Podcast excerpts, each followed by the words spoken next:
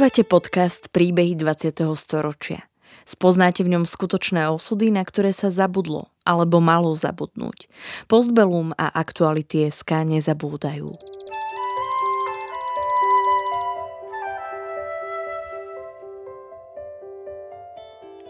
Vďaka konkrétnym príbehom sa dozviete, akým osudovým dilemám museli naši rodičia, starí rodičia a prarodičia čeliť. Postavení sme tak pred otázku, ako by sme sa v podobných situáciách zachovali my. Rozprávači príbehov 20. storočia rýchlo odchádzajú.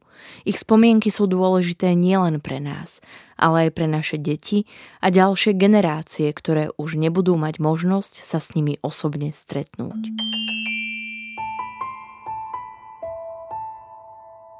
Mariana Németová, rodená Krajčírová, je nositeľkou mnohých vzácnych titulov a právom jej patrí oslovenie športová legenda, gymnastka Slovenska 20. storočia či majsterka Československa.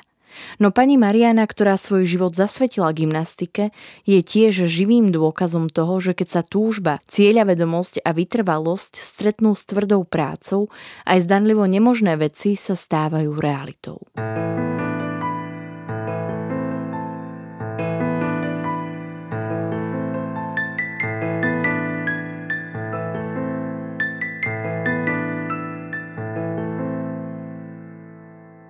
Narodila sa 1. júna v roku 1948 v Košiciach rodičom, ktorí telom i dušou žili športom. Otec, vojak z povolania, bol cvičiteľ a bývalý gymnasta a mama sa venovala krasokorčľovaniu a stolnému tenisu. Marianine začiatky na tomto svete však neboli rúžové. Tak na detstvo si moc nespomínam, ale z rozprávania mojich rodičov a mojej starej mamy a detka.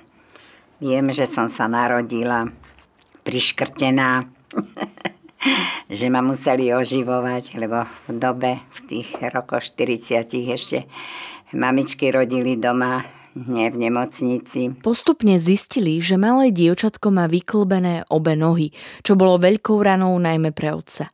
Keď sa spýtal lekárov, či môže takto choré dieťa niekedy v budúcnosti robiť šport, len odmietavo krútili hlavami. No tak on im povedal, že im to ukáže, že každé jedno dieťa práve s vyklbenými nožkami by malo robiť nejaký ten šport a hlavne základ športovej gymnastiky, ktorá pomôže tomu dieťaťu tie nožky napraviť. A tak sa stalo, že z Košíc sa rodina presťahovala na Záhorie, odkiaľ pochádzal Marianin otec. Z Moravského svätého Jána to do Bratislavy nebolo ďaleko a Marianu si do špeciálnej starostlivosti vzali bratislavskí ortopédi. Najprv jej dali sadru, potom nosila aj strojček – Otec však nezaháľal a obdobie, kedy nemohla riadne chodiť, dômyselne využíval. Aby môj otec nestrácal čas, tak ma vždycky aj s tou sádrou vešal na stromy a na dvere a vypestoval vo mne vlastne takú prirodzenú silu. To vždycky moja maminka mi rozprávala, že vždycky hovorila mi, že Marika, mám ťa zvesiť z tých tých dverí alebo z toho stromu. A ja hovorím, nie, lebo ocko by sa hneval.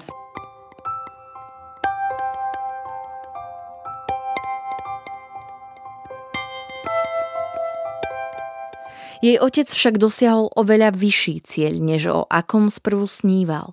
Keďže bol vojakom z povolania, takmer každé 2-3 roky sa museli stiahovať. Aj preto časť detstva prežili Mariana a jej staršia sestra Dagmar aj v Čechách, no od roku 1957 sa po Košiciach, Žiline, Ostrave a Olomovci usadili v Bratislave. Keď sme sa presťahovali do Bratislavy, tak moje kroky samozrejme viedli do Sokolovne na Hlbokej, kde bola e, masovosť. Tak som sa tam zapísala tam už chodila aj moja sestra staršia Dáša. Takže som milovala vlastne to náradie a prišiel raz e, trenér Janko Čižík hľadať nejaké dievčatá e, do svojho družstva nové. Tak si ma tak všimol z tej masovosti a povedal, že toto asi bude to pravé. Jej školské časy boli plné aktívneho tréningu a cestovania, nakoľko sa od svojich 9 rokov naplno venovala športovej gymnastike. Už v roku 1961 sa stala majsterkou republiky junioriek v Brne a v roku 1962 bola začlenená do ich reprezentačného družstva. Na 64. som už prešla ako do senioriek a samozrejme, že bol to olimpijský rok Tokio 1964, kedy som sa zúčastnila prvých majstrovstiev republiky, kde sa tvorilo družstvo. No a to vlastne bol začiatok mojej takej kariéry, že som skončila štvrtá a automaticky som sa zaradila do družstva Československa v ktorom, eh, kde pôsobila už aj Vierka Časlavská. Takže bola to pre mňa taká česť.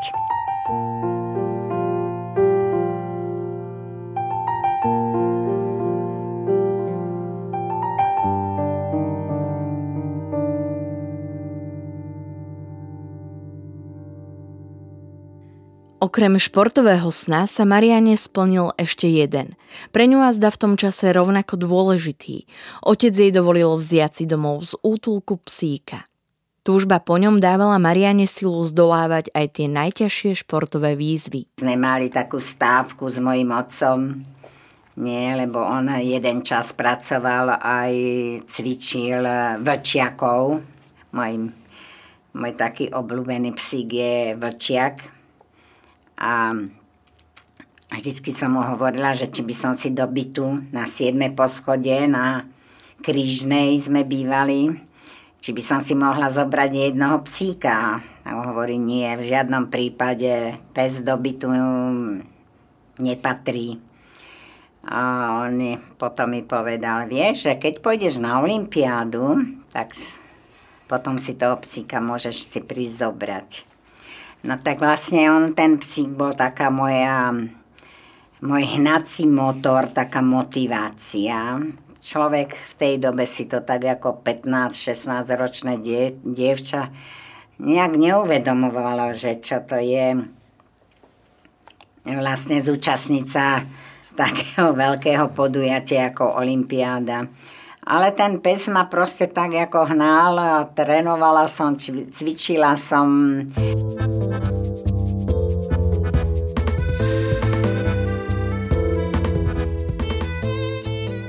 Pred Olympiádou v Tokiu absolvovala Mariana prípravné dvojmesačné sústredenie v športovom centre v Nimburku a v Litvínove, na ktoré rada spomína. Takže sme dva mesiace boli spolu po, mali sme sústredenie v Nimburku, kde je centrum športové a potom v Litvínove na záver. Takže som žila dva mesiace bez rodičov, ale Vierka Časlavská sa o mňa starala, bola mi ako staršia sestra, vždy mi pomáhala. Takže sme sklbovali jak formu športovú, tak aj tú ľudskú, kolektívnu.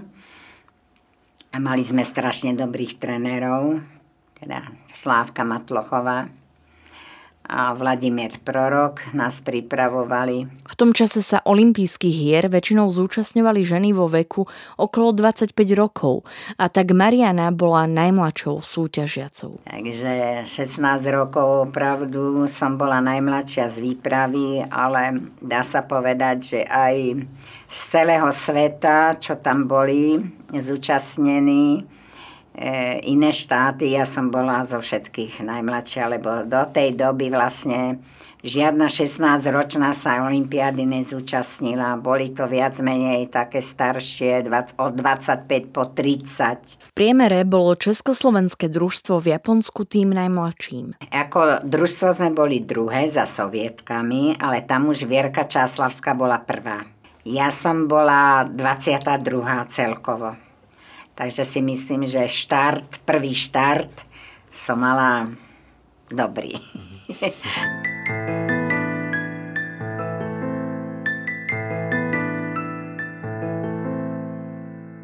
Keďže Marianinou silnou stránkou boli bradla a preskok, poverili ju zodpovednou úlohou ťahať tým. Ten, kto išiel prvý, vždy určoval, koľko bodov dostane nasledujúci športovec a Mariana tu išla pred Vierou Čáslavskou, aby ona po nej dostala ešte vyššiu známku.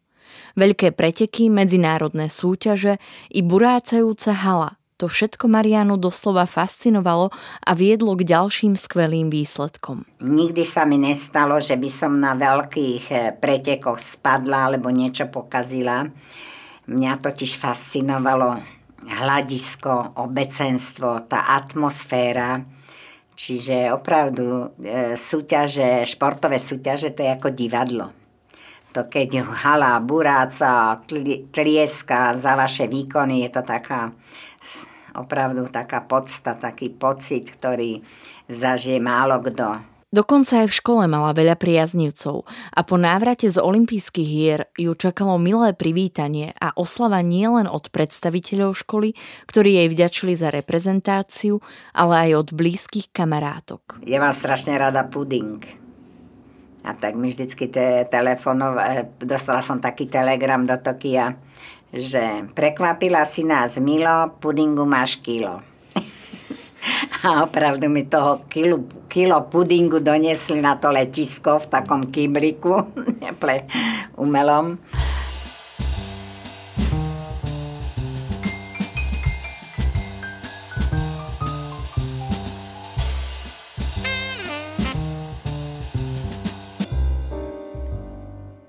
Na majstrovstvách sveta v Dortmunde v roku 1966 už ich družstvo získalo cenné zlato a Mariana skončila celkovo na 7. mieste.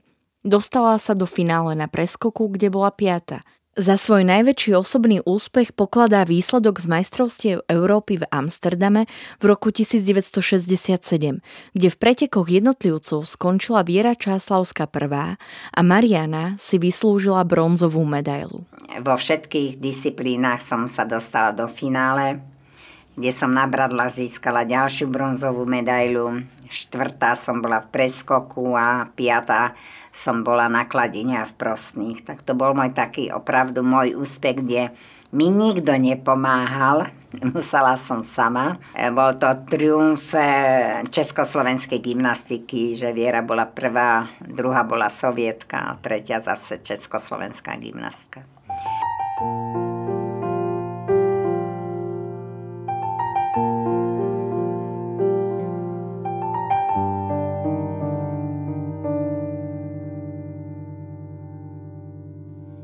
Úspechy v súťaži družstiev zožala Mariana aj v ďalšej olympiáde v roku 1968 v Mexico City, hoci účasť na týchto vrcholových pretekoch nebola sprvu vôbec istá. Vpád vojsk Varšavskej zmluvy a okupácia Československa vážne poznačila i to, ako svet vnímal tie krajiny, ktoré utláčali a tie, ktoré boli utláčanými. My sme boli v Šumperku, pripravovali sme sa na olympiádu do Mexika a zrazu sme nevedeli, že či pôjdeme alebo nepôjdeme. Bola invázia. Ja som sa tam stretla v Šumperku s Poliakmi. E, prišli tam tanky, no, mesto bolo hore nohami. My sme prestali trénovať. Vierku, Vierka niekde odišla, ani sme nevedeli kde. No a tak sme čakali, čo bude. A nakoniec sme si povedali, že my sa nemôžeme len tak vzdať. Tak sme začali opäť trénovať a verili sme, že teda na tú olympiádu akože pôjdeme. No, povolili nám to, pretože to povolili aj e, všetkým tým e, štátom, ktoré nás okupovali, tak Mexičania im nechceli dať víza, ale tým pádom by uškodili aj nám. Takže Nakonec to povolili. A... Prší a venku se setmělo, tato noc nebude krátká. Beránka vlku se zachtělo, bratříčku, zavřel si vrátka. Československá reprezentácia by ale bola veľmi slabá bez svojho najsilnejšieho článku, Viery Čáslavskej. Nakoľko Viera podpísala jeden z dvoch najvýznamnejších protestných dokumentov Pražskej jary, 2000 slov, hrozilo, že vládnuci komunistický režim jej nedovolí zúčastniť sa olympijských hier. Žiadali ju, aby svoj podpis stiahla. Viera podpísala 2000 slov a hrozilo jej, že nepôjde na olympiádu. Oni chceli od nej, aby to odvolala. Lenže ona, ona je člo, ona je veľká vlastenka. Veľmi spravodlivá. A neznášala krivdy. A preto aj bojovala aj po politickej stránke. My sme len trénovali a nás politika nezaujímala, ale Viera bola úplne niečo iného. Celý svet vedel, že sa tam bude vydávať že tam bude mať svadbu. A to si zase naše politické vedenie nemohlo dovoliť. A že tam bude obhajovať vlastne zlatú medailu z Tokia. Takže nakoniec za veľmi ťažkých podmienok sme vycestovali a ona bola stále sledovaná.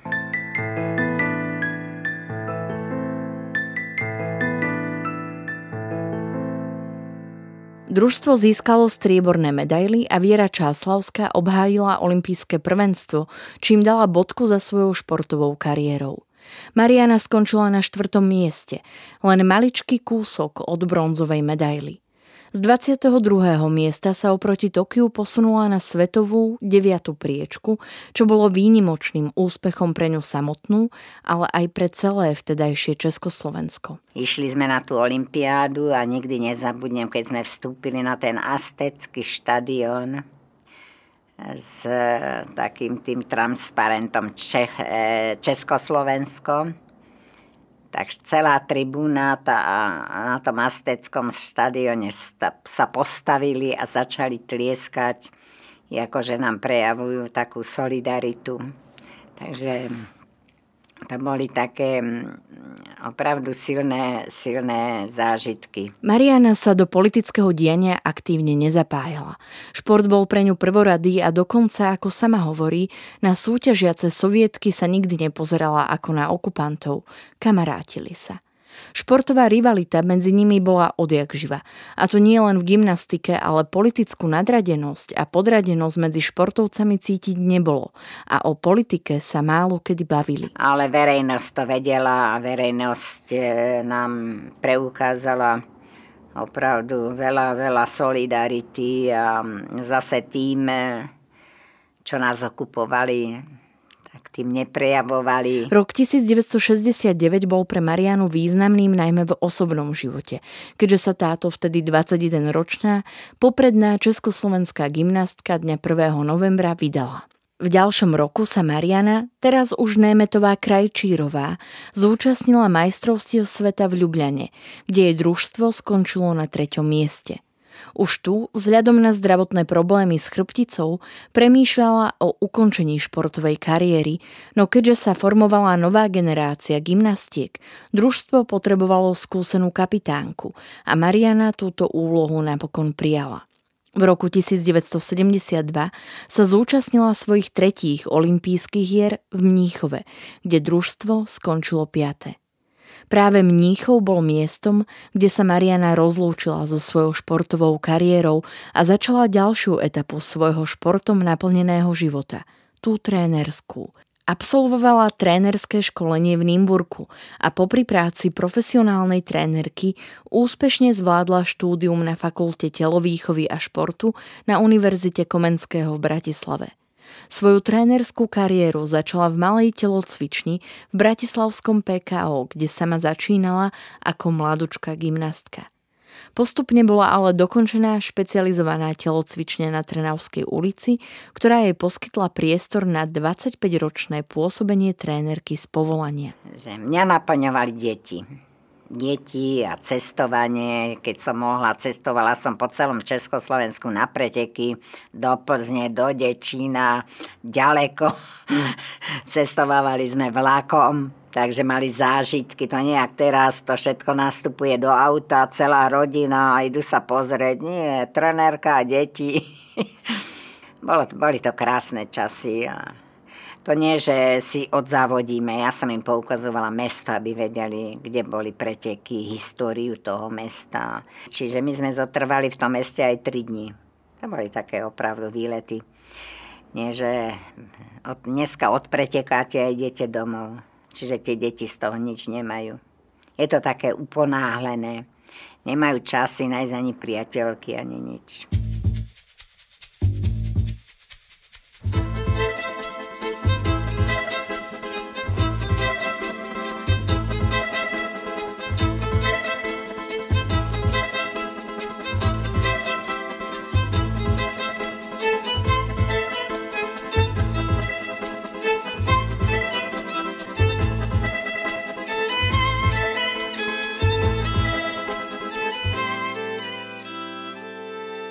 Keď mala Mariana 26 rokov, narodila sa jej dcéra, ktorá sa stala zmyslom jej života.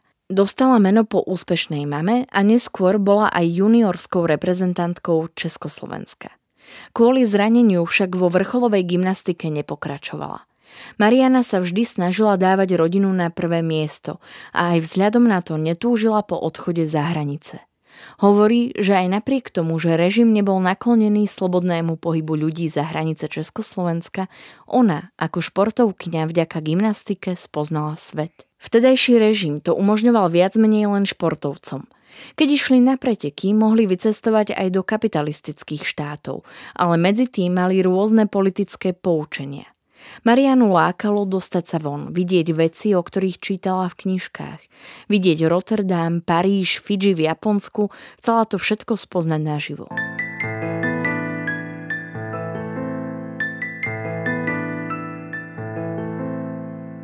Po revolúcii dostala množstvo zaujímavých pracovných ponúk v zahraničí a hoci dovtedy takéto pracovné možnosti odmietala, zmena politických pomerov i narušené medziľudské vzťahy vo vrcholovom športe ju presvedčili o opaku. V roku 1992 odišla do Talianska. A ja som prijala ponuku do Talianska vytvoriť v menších mestečkách zaujímavú činnosť pre dievčata. Lebo na tých dedinách Každá dedina má telocvičňu tam v tom Taliansku.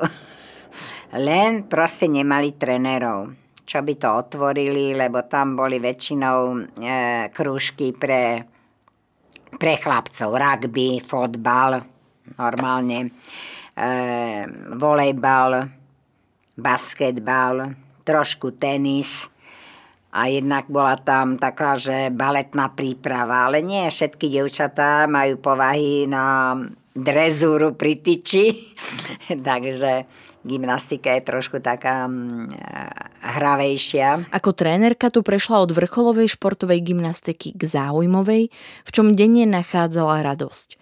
Mohla sa totiž deťom venovať aj po inej než športovej stránke – na majstrovstvách Talianska mala dlhé roky výborné výsledky a so svojimi zverenkyňami získala množstvo ocenení. Vidieť dieťa na stupňoch výťazov, to je najkrajší pocit pre trenéra. Takže my sme z majstrovstiev Talianska donášali aj 20-25 pohárov, medailí. Takže Mala som takých pekných 20 rokov prežitých v Taliansku, kde som nerobila vrcholový šport, robila som záujmový, záujmovú činnosť v športovej gymnastike, ktoré, kde som deti proste ukázala aj niečo viacej okrem tej svojej dediny, lebo dokedy som tam neprišla, tak poznali len tú svoju dedinu.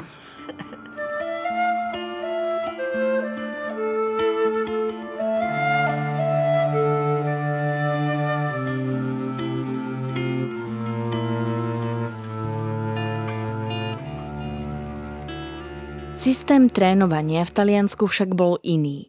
Športové kluby v Taliansku boli rozdelené na dva programy, na tzv. komunistický a na katolícky. Ten prvý, komunistický, bol náročnejší a komplexnejší. Čiže majú tie svoje programy vo všetkých športoch, ale je to na báze takej, že vyrastajú trošku takej prísnejšej disciplinovanejšej. A tí farári to majú také, ten program taký, taký hravý. Neublížiť si, ale zacvičiť si. Práve kňaz tam bol ten, kto deťom vštepoval, že športovať je zdravé aj zábavné. A tento prístup Marianu nadchol. V Taliansku sa nevenovala len deťom, ale po večeroch cvičila aj so staršími ľuďmi zdravotnú gymnastiku. Na Slovensko sa vrátila až po takmer 20 rokoch a opätovne sa zapojila do trénerského života v gymnastickom centre v Bratislave. Od roku 2003 je držiteľkou strieborných kruhov Slovenského olympijského výboru a je čestnou členkou Slovenskej gymnastickej federácie. V čase natáčania rozhovoru sa zúčastňovala na rôznych športových podujatiach, pomáhala v olympijskom výbore a v klube, participovala na školských besedách a delila sa o to, čo jej život priniesol, o svoje talenty aj vzácne skúsenosti. Príbeh v roku 2017 nahral Filip Paučík a spracovala ho Jana Speváková. Príbehy 20. storočia v Postbelum zaznamenávame, aby sme o ne neprišli, aj keď tu už s nami ich rozprávači nebudú. Aby sme nezabudli na ich príbehy a na hrôzy, ktorým boli vystavení a na dôležité okamihy našej histórie, ktorá dnes býva často spochybňovaná a pre mnohých je neznáma. Podporte našu prácu aj vy pravidelným finančným príspevkom na www.postbelum.sk. Ďakujeme. Podcastom vás prevádzala Sandra Polovková a spolupracovali na ňom Kristina Lukáčová a Marian Jaslovský.